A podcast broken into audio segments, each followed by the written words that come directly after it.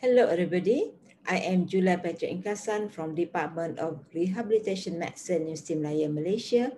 And I am going to talk briefly about uh, an article published in DMCN titled, Does rapid compared to slow withdrawal of anti-epileptic drugs cause increased risk of seizure recurrence?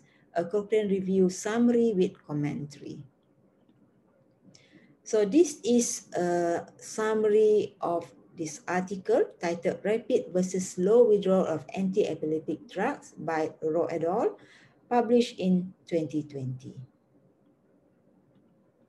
Epilepsy is a chronic central nervous system disorder that is tendency to have recurrent epilepsy and one third of people requires one or more anti-epileptic drugs. Unfortunately, prolonged anti-epileptic drug use is associated with adverse effect and primary physician might consider withdrawal of anti-epileptic drug once the patient is in remission.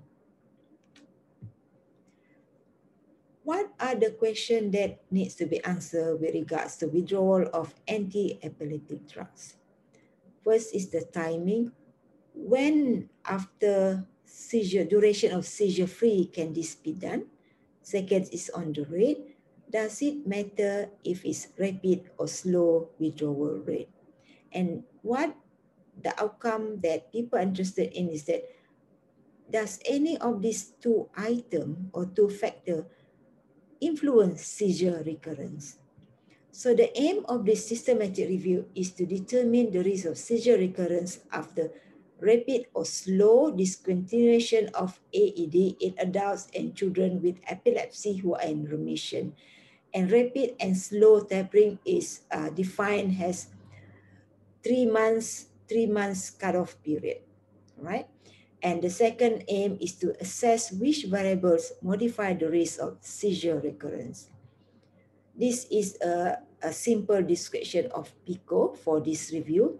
So the population involved were adults and children who have epilepsy who are in remission. There are two interventions being compared here. One is rapid versus slow withdrawal of medication. And the outcome of interest is seizure freedom, status epilepticus, mortality, and morbidity. The search for primary article was done up to April 2019 in these databases Cochrane Register of Studies, Medline, WHO International Clinical Trial Registry Platform, and Scopus. There were only two studies included in this review. One, uh, one is by Tennison et al., published in 1994, another one by Serra et al., published in 2005 there is no significant difference in the risk of seizure recurrence between rapid and slow withdrawal rate, right?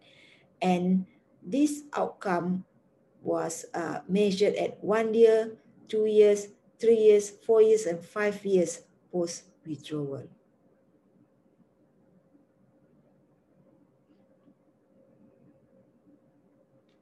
Other outcomes that are being reported include this presence of mental retardation and spike of EEG at the start of tapering period were found to be associated with higher risk of seizure recurrence and time to recurrence of seizure following withdrawal range from as early as 10 days to 4 years and 5 months with the mean of 13.2 months. The, uh, the certainty of evidence for all the outcomes was very low.